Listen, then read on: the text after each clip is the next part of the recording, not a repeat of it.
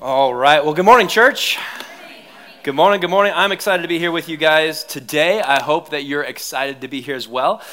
Uh, if you have your Bibles, I want you to turn to the book of Revelation, chapter 2. So, over the past couple weeks, we've kind of started in this series where we're looking at uh, the letters that Jesus uh, presented through the Apostle John to the churches. And we started looking at those letters uh, and uh, those letters for that, those specific people during the, that specific time and saying, okay, God, what would you say to your church today? What, what is it that you have for us in all of this? And so uh, we started looking at this first letter uh, to uh, the church in Ephesus. And uh, the past couple weeks, we've been looking at that. Uh, when Pastor Mark, uh, when, when we told him that he should go away, nicely, um, uh, you know, I asked him, I was like, could I, can I continue with this first letter? Um, I don't want to uh, beat a dead horse or, or just continue to go through the same things over and over again. So I hope that this isn't too repetitive for you. But um, I asked him if it was okay if I spent one more week talking about the rebuke that Jesus gave to the church in Ephesus. Pastor Mark uh, kind of started talking to us about it last week, but it's just been on my heart so much. And so, um, so that's what I want to uh, go over with you today. And so let's take a look at it.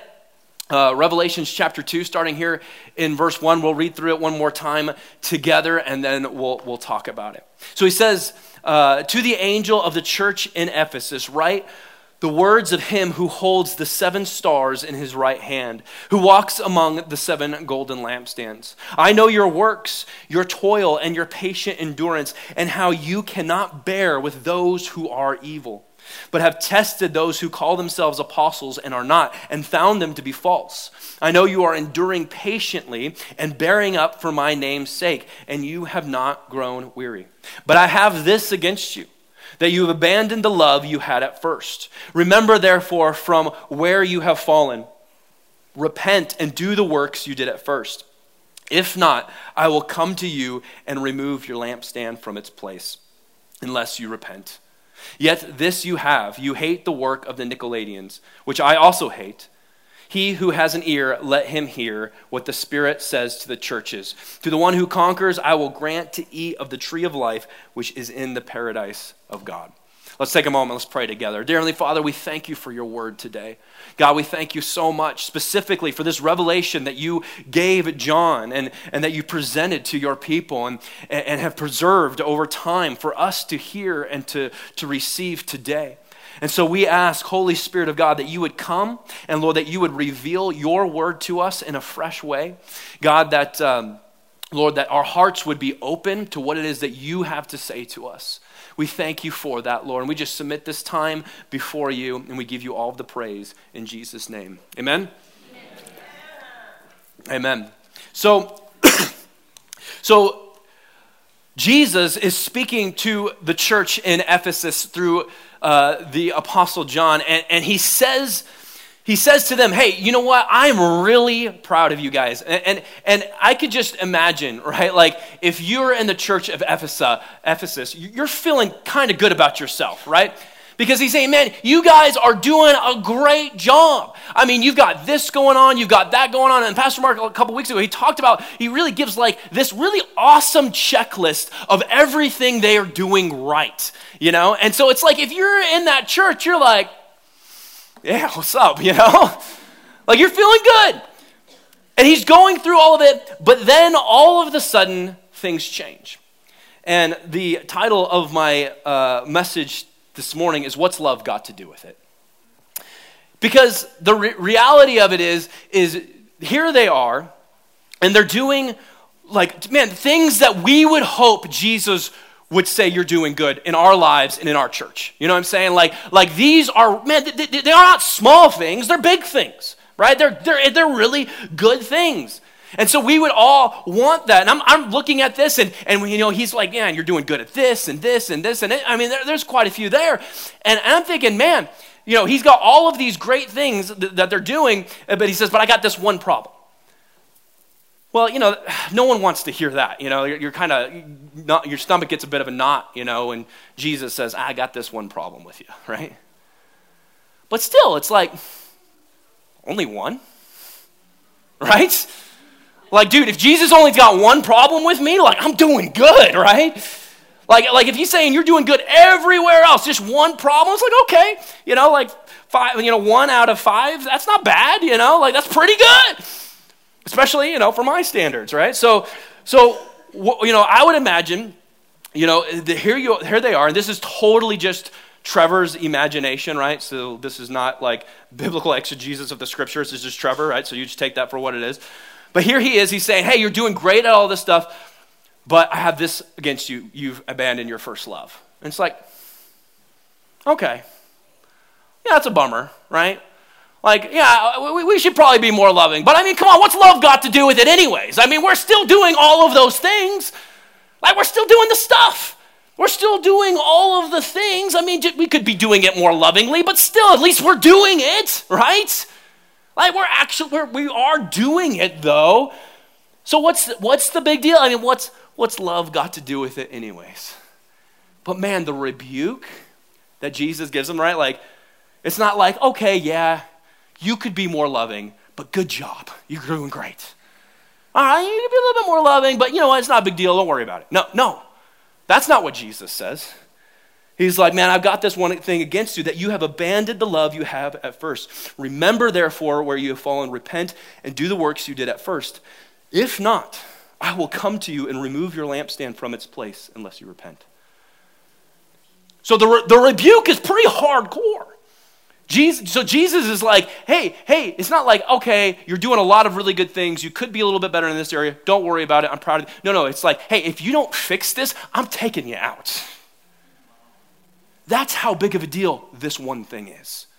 He's like, he's like, I don't really care about all the other things you're getting right. If you don't fix this one thing, I'm done with you. I'm closing the church. You're done. And that's like, oh, yeah, maybe we should pay attention to this. It sounds like a big deal. And so I want to take a moment and, and, and, go through some of this with you because I, I see three different things that Jesus shows them here.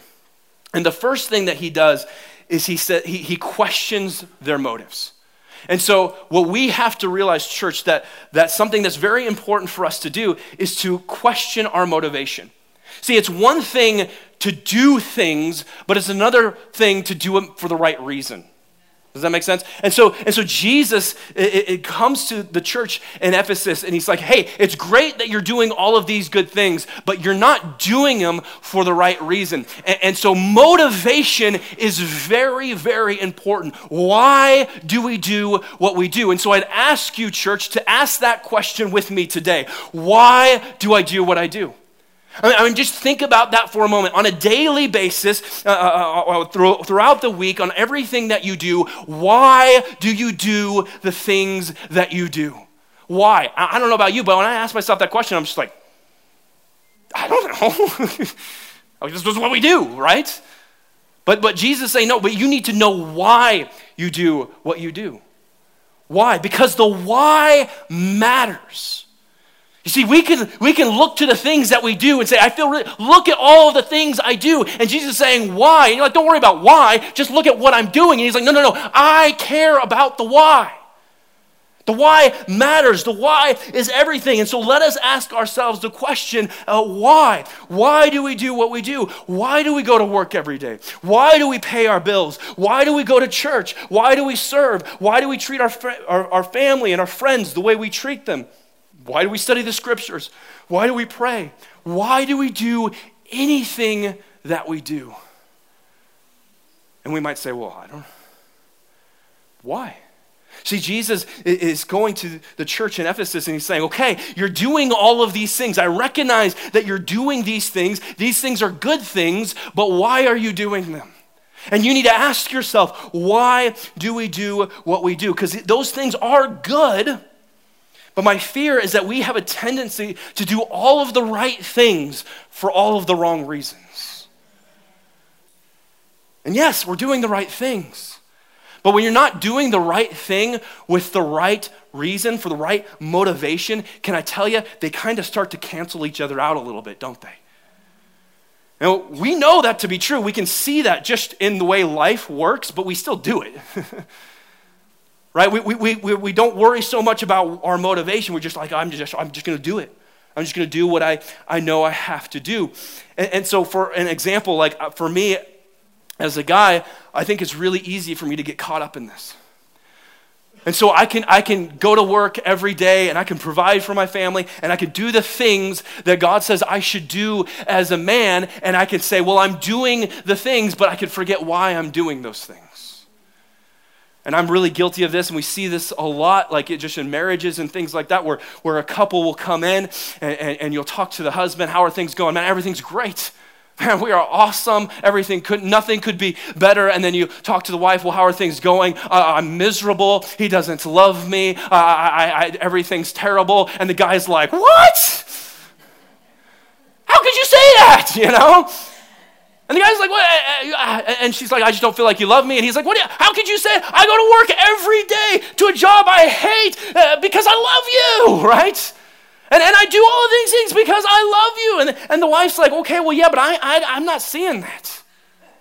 I'm not feeling that. Why? Because there is a big difference between doing the right thing and doing it for the right reason. And I think I have a tendency as a guy to do things oftentimes out of duty, right? Like, like I like duty, not duty, like, like, you know what I'm saying, right? Like Call of Duty, right? Like, like the, the duty, you know? manliness, right? Like, I, I like doing things uh, uh, because this is my call, this is my job, you know, I'm a man. And, and, and I think it's easy for us as men to get into this, this trap or this cycle where we're doing it out of duty because this is what I'm expect. This is what's expected of me. This is what I do. This is who I am. And we, we can do those things and they're good things, but we forget why. And I'll let you know a secret, husbands, your wife isn't interested in your duty. She's interested in, in your love. So I, will I'll do this. Um, I'll do this at home, right? Where um, every week, you know, we, we we, host a life group just like many of you do. And so every Sunday afternoon, uh, we go through a bit of a routine, right? And so every Sunday around 4 o'clock, Lauren will, will, will come and I'll be sitting in uh, my recliner praying, okay, watching YouTube. And, um, and she'll come and she'll say, okay, well, it's, time, it's time to get ready for life group. And, and, and my response is always, oh, again? Why do people keep coming over here? I don't understand. And, uh, uh, and she'll come and she's like, okay, and I'm like, all right, you know, and, and I'll get up and I'll be like, and then she'll, she'll ask me, okay, could you, could you help me with some things? Fine. Kind of busy, but whatever. And she'll say, you know, could you, could you, could you, you know, pick up the basement? Could you vacuum? Could you help with the, with the dishes? And, and so I respond in a way which I think is hilarious, but she doesn't think it's funny.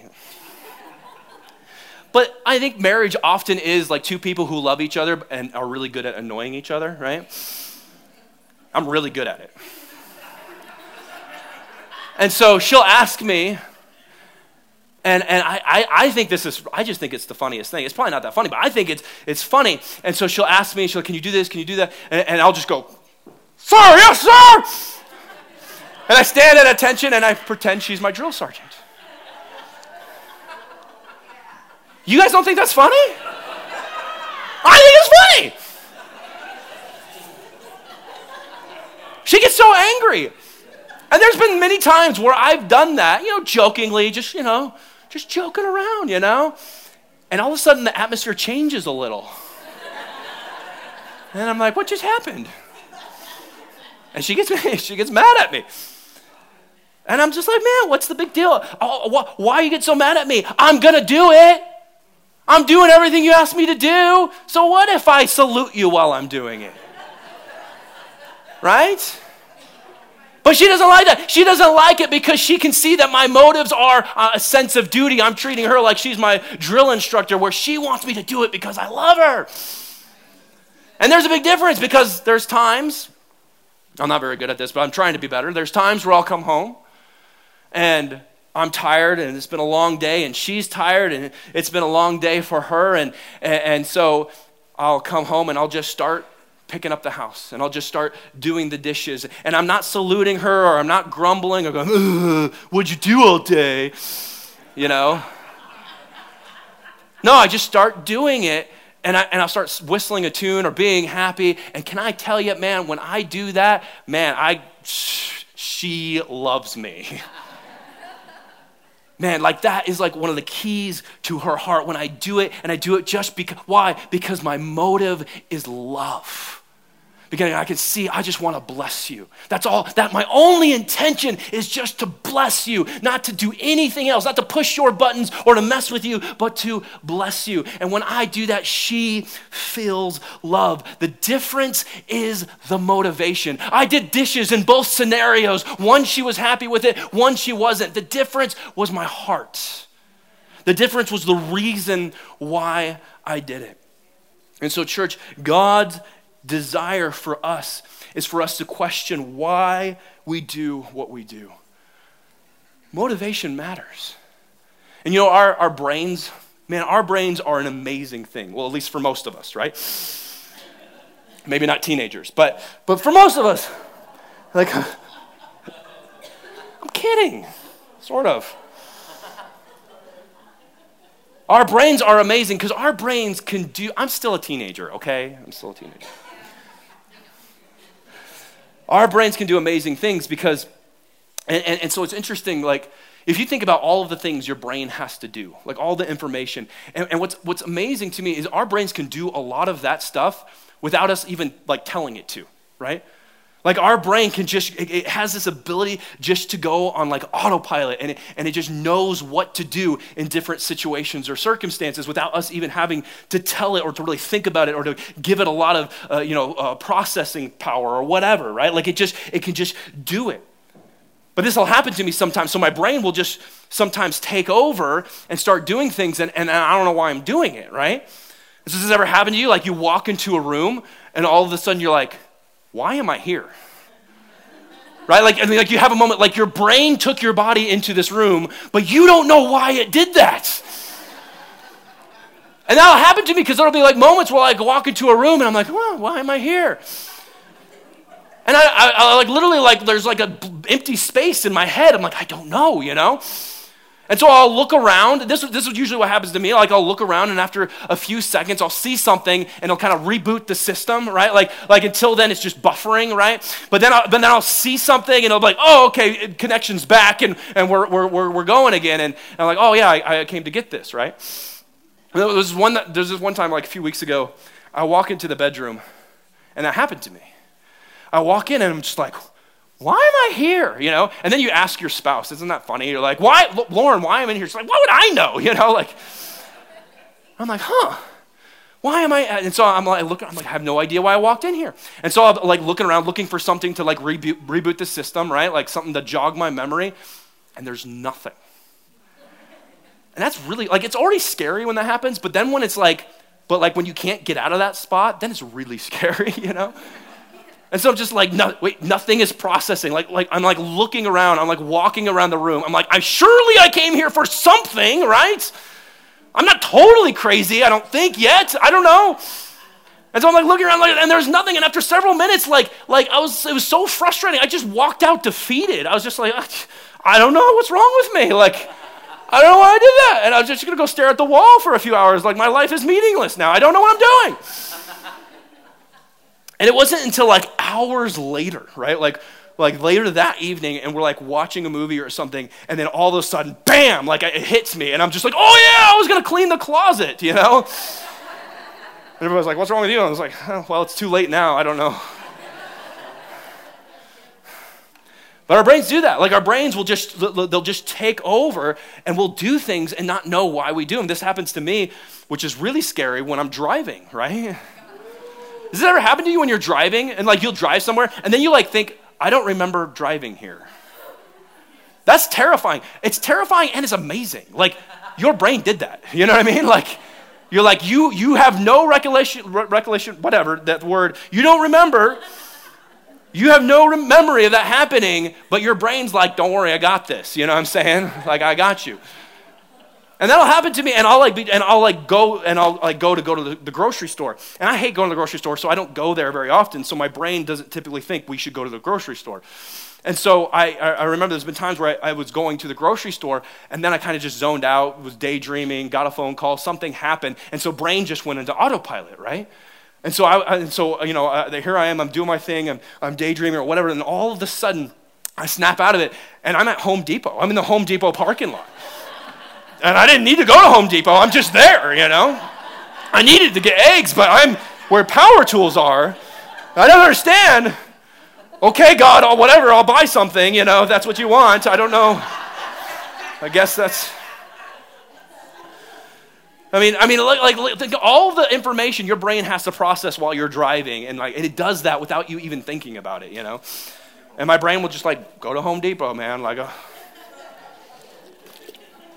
Sir, yes, sir. All right. But uh, we do that. We have a tendency to do things and not know why we're doing it, even if they're good things. We have a tendency to do things that are good, and yet we don't know why we're doing them we have a tendency to just drop into this autopilot mode and we're doing things. And, and, and, God, Jesus is saying to the church in Ephesus, and I believe he's saying to you and I today, hey, you need to question your motive. You need to ask yourself, why do you do what you do? Why are you doing it? Don't just go into autopilot. So Jesus, he, he rebukes the Pharisees in Matthew 23, 23 for something very similar. He says, Woe to you, scribes and Pharisees, hypocrites! For you tithe mint and dill and cumin and have neglected the weightier matters of the law, justice and mercy and faithfulness. These you ought to have done without neglecting the others. You see, the Pharisees are coming before Jesus and like, Jesus, like, like give us the thing that we can do right? Like, like, like, just give us, tell us what, what's, uh, make it simple for us because we're really good. We want to do all the things. You know, we're really good at doing all of the things. And Jesus is like, listen, it's not about doing the things. It's not about doing a specific thing. It's about the reason why you're doing it. You're, you're so focused on the physical thing that you forgot about the spiritual thing, the more abstract thing. And he's saying, listen, yeah, you've done all of those things and you should have done it, but you should have done it without neglecting the more important things. He's saying, hey, you're doing good, but you're doing good for the wrong reason. So it's worthless. So he, he's saying to you and to me, hey, do those things, do the things, right? Do all of those things, do all of those good things, but do them for the right reason. And the reason is love. The reason is love. He says to the church in Ephesus, Hey, you're doing all of these great things, and they're good things, but you're not doing it from a foundation, from a motivation of love. Therefore, I'm going to shut you down. Why? Because even when you do the things, but you do them apart from love, the things are no longer helpful things. In fact, in many cases, they become really bad things. They become destructive and hurtful. And so, our uh, goal should be what it says in 1 Corinthians 16 14. Let all that you do be done in love. So that's your, that's your motivation. So the Christian, why does the Christian do anything? Because of love. Why do I go to work every day? Because of love. Why, man, why do I mow my lawn? Because of love. Why do I fold the laundry? For love. Why do I do, why, why do I, why, why, do I deal with my kids or my spouse? Why do I deal with any of these things? For love. Why do I go to the church? Why do I, why do I worship? Why do I pray? Why do I serve? It should be because of love. Amen. Not because this is just what we do. Not because this is what I was raised on, not, not because, you know, this is what's expected, not because of a duty that I have. No, it's because of love. And when we do it out of love, man, we might do the same things, but the results are different. Right? Let all that you do be done in love. Matthew 22, 36, again, the uh, religious people are talking to Jesus. And, and they say, Teacher, what is the greatest commandment? Right? Like, like give us the thing. Tell us the thing that we can do. What is the, what is the, what's the thing? What's the greatest commandment? And he said to them, You shall love the Lord your God with all your heart, with all your soul, and with all your mind. This is the, the, the, the great and first commandment. And a second is like it you shall love your neighbor as yourself. On these two commandments depend all the law and all the prophets. So, what Jesus is saying to the religious people, and, and come on, guys, we can be really religious, and we're like, just tell me the things I can do, and I, give me the list that I can check off. I can pat myself on the back. I can feel good about it. What's love got to do with it, anyways, right? And, and so, and, and, so they go to Jesus and say, Jesus, what's the greatest things? Give us the checklist. And Jesus says, Listen, no, no, you've missed the point. Listen, you want to know the greatest thing? Love God with everything that you have and all that you are. Love Him. No checklist there. Just love God right? Just love God. And then the next thing, see, as a result of you loving God, what would happen naturally is then you'll start to love people too. So, you want to know uh, the greatest commandment? Love God and love others. He says everything is built on this principle. Everything. He's saying, so all the things, your checklist that you're super into, listen, it's worth, it was founded on love. It was based on love. It was built on love. And you've taken away the foundation, and now it's all falling down. It's worthless now. Yeah, you still got all of the things, but you don't have love. Return to love. Go back to love. And he says that to the church in Ephesus because the second thing that I see here is not only does he question their motives and call them to question their motives, but he calls out their motive. He says, You've left love behind. So, regardless of what their motive is, he said, It ain't love. It ain't what it should be. You've left love behind. And in verse 4, he says, But I have this against you, that you have abandoned the love you had at first. So they had love. It wasn't like they never had it. It wasn't like they were always just automatically doing like these good things. No, no, no. Those good things came from love. And that's where it gets confusing for us, I think, because we'll do things and we did them, we used to do them for love, and we're still doing the things that we did for love. We just, we left love behind. And we had love, Love was the original instigator. Love was, was what we first had, but it was like, he says, you've abandoned it. So it wasn't like, it's not like, hey, you fell out of love, right? It's not like, oh, you, love, you just lost that loving feeling, you know? Like, no, no, no, no, you made a choice here in this. You had it, you set it down, and you walked away from it. Now, I don't think they did that on purpose. They didn't wake up one day and say, hey, guys, I think this love stuff's for the birds, man. Let's just, let's forget this, right? Probably not.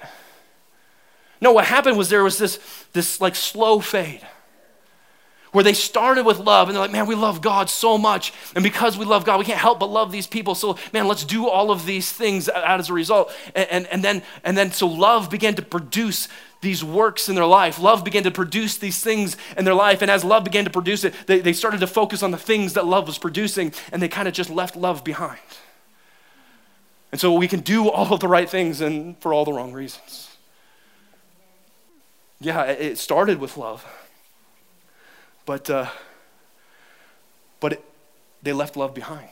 And, church, I feel like we have a tendency to do the exact same thing. Why are you doing what you're doing? Well, it probably started with love. But have you left love behind? Is that still the motive? Is that still the thing that's pushing you and driving you? Is it because of love or has it become your duty now? And there's a big difference. And, and see, we will, and, and let me just tell you, you're going to leave love behind. It's going to happen. And, you're going to leave love behind because it is not the natural condition of your heart to just automatically love. You see, we've kind of messed love up in our culture and we think, hey, I'll love you, and love looks like you loving me and me, and I'll love you back. And as long as we both love each other, then I love you. But as soon as you stop loving me, as soon as you stop giving to me, man, I'm done with you. I no longer love you. That's not love. That's like a contract, right? Like that's like, you, you know, you scratch my back, I'll scratch yours. That has nothing to do with love. That's not biblical love. No, God, God loved us despite our sin. He, he, he loved us while we were his enemies. That's when he loved us. Right? And so, and so our natural condition isn't just to love. Our natural condition is to be very selfish. And that's just that's just the natural state of it. We just have a tendency, our default mode is to look out for me. And, and, and I like this, the, uh, the Apostle Paul, he writes to Timothy in 2 Timothy uh, chapter 3, eh, which is cool because Timothy was the pastor for a long time uh, of the church in Ephesus. Paul raised him up to shepherd that flock there. And, and so going back to Ephesus, and he says this to Timothy, the pastor in Ephesus, he says, he says, For people will be lovers of self, lovers of money, proud, arrogant, abusive, disobedient to their parents, ungrateful, unholy, heartless, unappeasable, slanders without self control, brutal, not loving God, treacherous, reckless, swollen with conceit, lovers of pleasure rather than lovers of God, having the appearance of godliness but denying its power. Avoid such people. How would you like to get that letter from, you know, your mentor? Hey, oh, I'm training you up to be a pastor. Let me tell you something about the people you're going to be pastoring. They suck. right? Like, think about the most miserable people you could ever encounter in your life. That's your flock. Love them good, right? It's like, huh, I don't know if I want to do this anymore. Can, can, like, uh, can I switch jobs here? And he says, no, and, and he's saying this, why? Because, because hey, Timothy, that, that's, that's just the reality of it. That's just the way people are. And here's the thing your job as their shepherd is that uh, even, even if they come into the church and even if they experience the love of God, their desire is going to go back to themselves and they're going to fade away from the things of God and they're going to want to fade into the things of the world. Your job as their shepherd is to take your shepherd's hook and to grab them by the neck and pull them back into love. And then those dumb sheep are going to go back out towards the wolves again, and you grab them and you pull them back into love and we are the sheep. And so the reality of it is is our heart's tendency is to veer from love. And so we have to recognize that. The reality of it is is we've abandoned love. We've left love behind and we will leave love behind. It is something that we will have to continue to contend with while we're on this earth. And so Proverbs 3 verse 3 says this, let not steadfast love and faithfulness forsake you bind them around your neck, and write them on the tablet of your heart.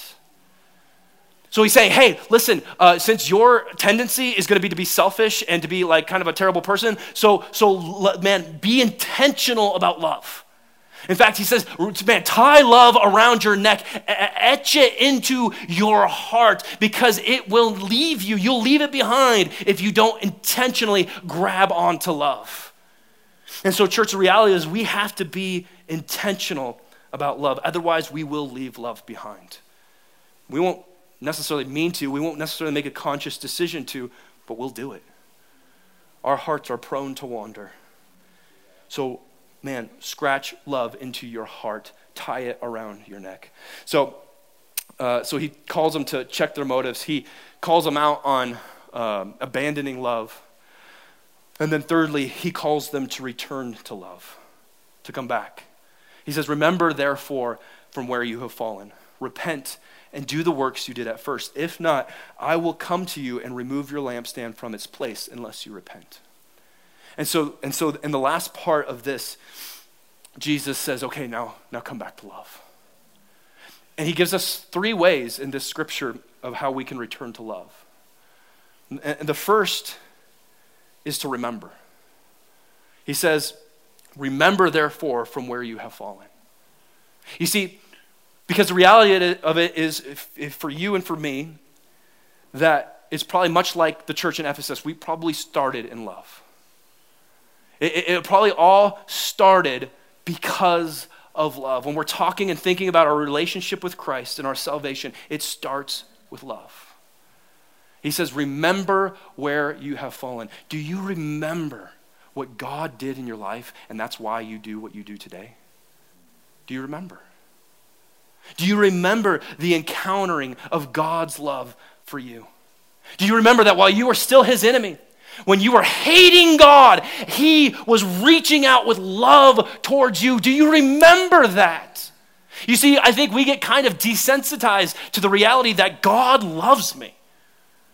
We hear it our whole lives. You hear it growing up, especially in church, you know, Jesus loves me, this I know. Like we, we know Jesus loves us so much to the point where we don't ever really stop and think what that means. But the reality of it is, is the fact that God, when I think about that, when I think of that, how, I don't get it. I'm like, God, I don't, how could you love me?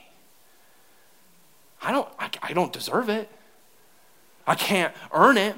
And even when I think I'm doing good, I screw everything up, right? Like, Like, how do you, how do you, how, like, man, God loves us despite our junk. He loves us in our junk. He loves us while we're his enemies, while we're rebelling against him, while we're hating him. He's loving us. And so when we remember where we have fallen, we remember what he says in 1 John chapter 4. He says this in verse 9. In this, the love of God was made manifest among us, that God sent his only Son into the world so that we might live through him. In this is love. Listen to this. Not that we have loved God, but that he loved us and sent his Son to be the propitiation for our sins. Beloved, if God so loved us, we also ought to love one another. No one has ever seen God. If we love one another, God abides in us and his love is perfected in us.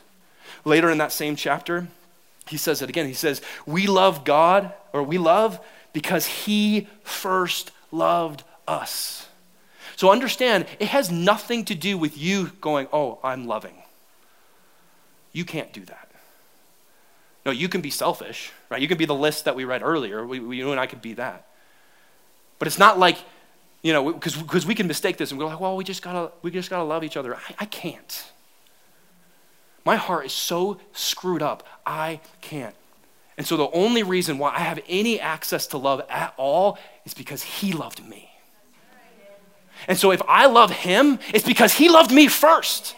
And if I love you, man, it's not because I'm good and it's not because you're good, man, it's because he's good and he loved me first. Right? It's, it's, it's, he says, we love because he first loved us. If anyone says, I love God and hates his brother, he's a liar. For he who does not love his brother, whom he has, uh, whom, uh, he has seen, cannot love God, whom he has not seen. And this command we have from him whoever loves God must also love his brother. The only way we have any access to love is because God loved us. So, what do you need to remember? You need to remember that God loves you. You need to remember that the only reason why you have anything in this life is because God loves you. And let that love drive you to love. Let that love bring you to love. Listen, God didn't do anything out of a sense of duty for us, He did it out of a, out of a love for us. So He says, Remember. After we remember God's love for us, we can repent. And we need to repent for leaving love behind because love is where it all started. And in Romans chapter 7, I love this. Uh, the Apostle Paul writes this famous scripture, and he, and he says in verse 15, For I do not understand my own actions. Amen. That's, oh my gosh. I never understand. Why, why am I doing this? Right? I do not understand my own actions. For I do, uh, for I do not do what I want but I do the very thing I hate. Now, if I do what I do not want, I agree with the law that it is good. So now it is no longer I who do it, but sin that dwells within me. For I know that nothing good dwells in me, that is, in my flesh. For I have the desire to do what is right, but not the ability to carry it out. See, I, we need love. And, and, we need to go to him into repentance because that old man keeps wanting to come back. And so I've got to go to him in repentance and saying, I don't know why, God, my stupid heart, it, it's prone to wander and wants to veer from you. So I repent and I return to love. I remember, I repent, and then lastly, I return. And worship team, you guys can prepare yourselves. He says, return. So remember that he loved you first. And when, and when you remember, you'll want to um, repent. And then lastly, return. He says, Remember therefore from where you have fallen, repent and do the works you did at first. Do the works you did at first. Return. He's saying to you and I, return. Come back to me. And, and so uh, it says in John 14, 15, if you love me, you will keep my commandments always like read that and thought like it, it sounded kind of harsh. Like if you love me, do what I say, right? But that's not really what he's saying. He's saying, no, no, no, no. If you love me, you won't be able to help but do what I say. Why? Because your motive is love. Right? Uh, the other one is duty. It's religion. It's like, sir, yes, sir. Whatever you say, please don't hurt me, right? But, but no, no, if, if we are mode, returned to this place of love, man, God, I want to do things for you. I, I want to, and it's a joy, and it man, brings happiness to me. Why? Because I love you. And I love you because, man, you love me. And so we'll do the things, and we'll, but we'll do them for the right reasons. We'll do them from a, a position of love. So a few weeks ago, I was, uh, I was meeting with Pastor Mark, and um, um, he corrected me on some things, which is very normal. this time he wasn't yelling, so that was good. Just kidding. He never yells. Anyways, um, he was saying, you know, Trevor, the thing about you is that when you get discouraged, you just walk around in discouragement. I'm like, okay. yeah, figured that one out, huh? And and it's like I, am sitting there thinking, like, what else am I supposed to do? Discouragement's discouraging, right? And he's like, you have to learn to encourage yourself in the Lord. And I struggle with that because I'm like, but I'm not encouraged. but he says, but, but that's the thing. Whenever I get really worried, whenever something happens that discourages you, I know you're just, it's going to affect everything, that you're just going to walk around like a big bum, like just, you're going to be discouraged. And so you have got to figure that out. You gotta, you've got to encourage yourself in the Lord. And so I'm like, okay, I hear what you're saying. How do I do that? He says, I don't know. You got to figure that out. Wait a second. He says, You need to figure that out. You need to figure out how to encourage yourself in the Lord because you're going to deal with discouraging things. It's going to happen. You can't just stop that. So, what you have to do is, in the midst of the discouragement, you have to find encouragement. And you should be able to find that in God because He is your Lord, He is your King, right? And so, just because your situation stinks, He's still good, right? So, it's like, okay. So, the next morning, I just, I've been praying and I'm just thinking about all of these things. And I'm just praying, and, and I'm like, okay, God, help me to be encouraged in you. And I just say, oh, you know, I don't know what to do. And so I'm just like, God, whatever, like, and, and I just begin to be specific about some things that I think might be discouraging because I don't even really know myself, you know? And so I'm like, okay, God, help me not to worry about this. Help me not to get upset about that. And I just given there's just a couple little things, and it wasn't magical. It wasn't like anything. It was just me going kind of like, God, help me just to, to lay it at your feet. And I was back in the in the man cave in the backyard, and I come out and I, I walk into the house that morning afterwards. And as I'm walking into the house, it was like it was like all of a sudden this weight was just lifted off my shoulders. And I, I really like didn't understand. And I just walk into the house and the weirdest thing happened. I was happy. And I was like, oh, hi, I haven't seen you for a while. I, and I didn't even realize it, but like I just walked in the house and I just started feeling like this joy inside of me, and I was just happy. And, and, and Lauren and the boys are awake, and we, we start doing a breakfast, and they all kind of look at me and they're like, What's, Who are you? And I'm like, I don't know. right? And, and, and, and it was amazing. And man, it kind of, honestly, like, as I think about it, it makes me angry because I didn't even realize the impact my discouragement was having on everybody around me.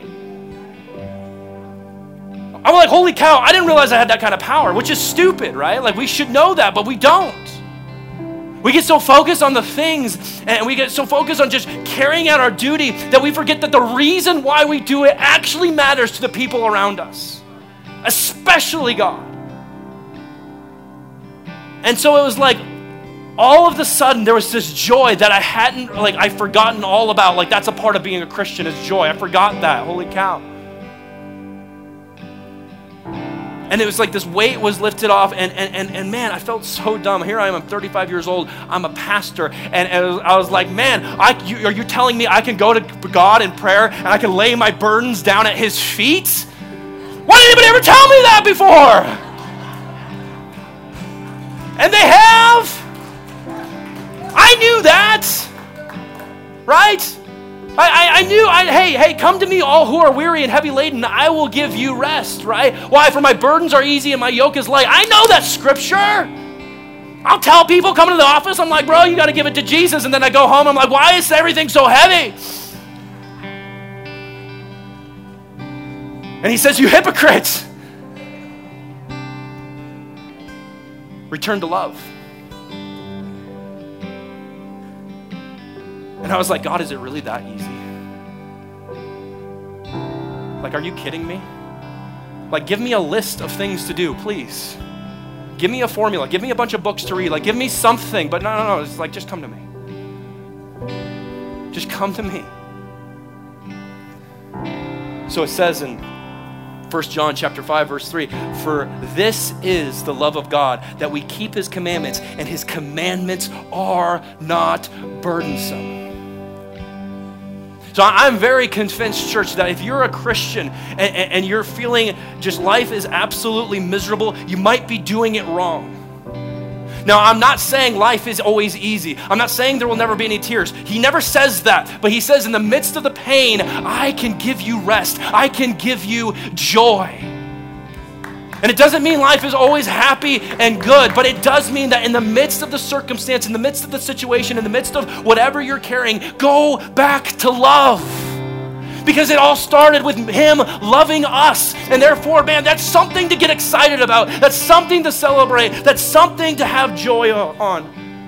And He says in Psalm 16 11, You make known to me the path of life. In your presence, there is fullness of joy and at your right hand are pleasures forevermore. Uh-uh. I'm not saying he wants to make you rich. I'm not saying he wants to make all of your relationships easy, that you're going to be popular and have a bunch of followers on InstaFace or whatever. I'm not saying that that's not what he's saying. The guys who wrote these scriptures were guys who were in constant pain. The guy, listen, when he said, You make known to me the path of life, in your presence is fullness of joy, and at your right hand pleasures forevermore, he wasn't experiencing a lot of pleasures in that moment, worldly. But it was in him. The disciples, for goodness sake, man, they would get beaten. And they would walk out like, Oh, praise Jesus, this is a great day. What? Was it great? No, but God was. Return to love. So, church, let us not just do all of the things, but let us do all of the things because we're madly in love with the one who loved us first.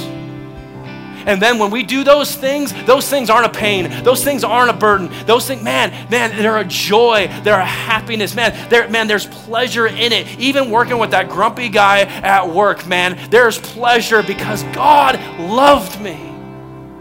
He loves me and He's giving me love for others. What's love got to do with it? Everything.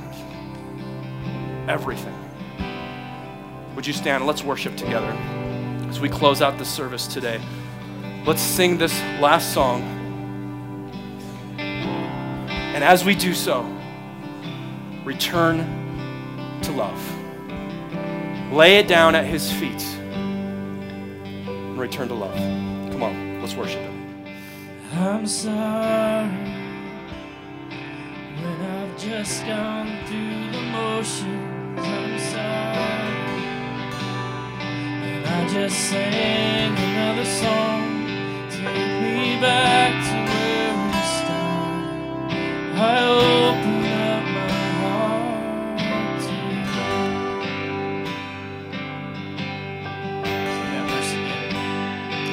I'm sorry when I've just gone through the motions. I'm sorry just sing another song. Take me back to where we started. I open up my heart to you.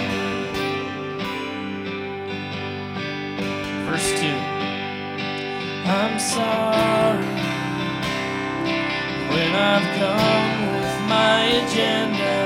I'm sorry when I forgot you're enough. Take me back to where we started. I open up my heart to you. I just want you, nothing else, nothing else, nothing else will do. I just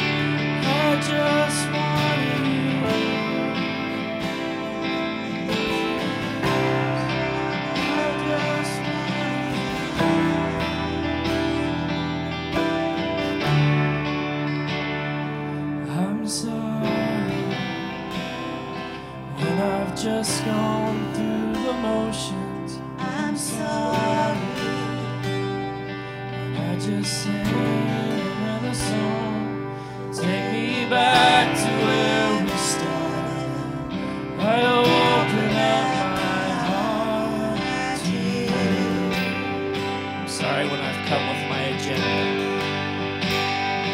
I'm sorry when I've come with my agenda. I'm sorry. I forgot that you're enough. Take me back to where we started. I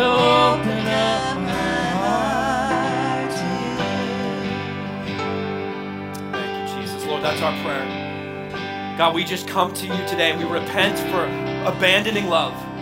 And we come back today and we ask the Holy Spirit of God, let our motive in everything that we do, let it come from a position of love. And we repent, God. We're sorry. We recognize, Lord, that we're not good at it. but we thank you today that you are.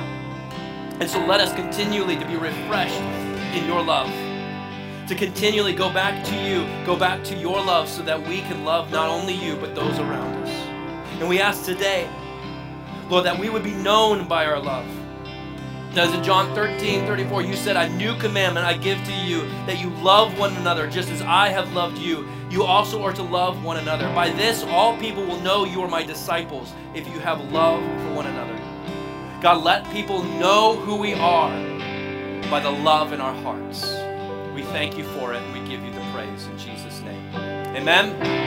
Amen. God bless you all. Have a wonderful weekend. Uh, can't wait to see you next week. Join us for the baptism. God bless you guys.